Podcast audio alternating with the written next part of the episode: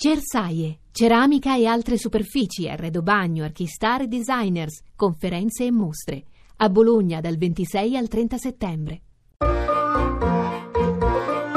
Accadde domani. Viaggio nella storia.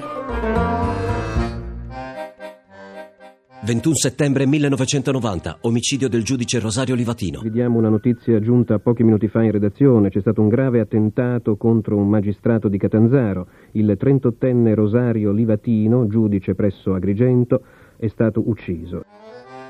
Rosario Livatino sta andando in tribunale. Si trova sul viadotto Gasena lungo la statale Agrigento-Caltanissetta, quando viene raggiunto da quattro sicari, assoldati dalla stida agrigentina. Nuova organizzazione mafiosa che sceglie come vittima sacrificale proprio il giudice per mostrare la propria indipendenza di fronte agli antagonisti di Cosa Nostra. Ho prestato giuramento da oggi quindi sono in magistratura. Che Dio mi accompagni e mi aiuti a rispettare il giuramento e a comportarmi nel modo che l'educazione che i miei genitori mi hanno impartito esige.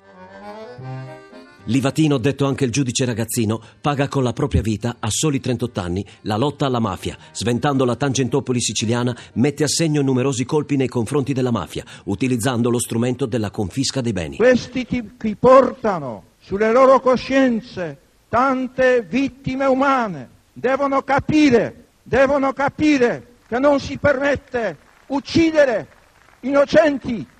Dio ha detto una volta, non uccidere, non può qualsiasi, qualsiasi umana agglomerazione, mafia, non può cambiare e calpestare questo diritto santissimo di Dio.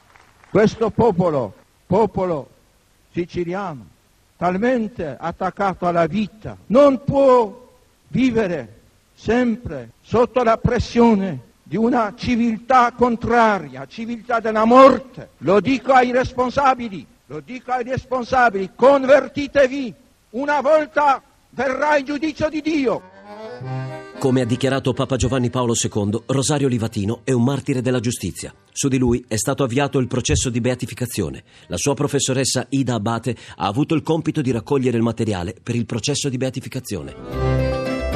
A domani da Daniele Monachella, in redazione Laura Nerozzi, le ricerche sono di Mimmi Micocci, alla parte tecnica Massimo Vasciaveo, la regia è di Ludovico Suppa. Il podcast e lo streaming sono su radio1.rai.it.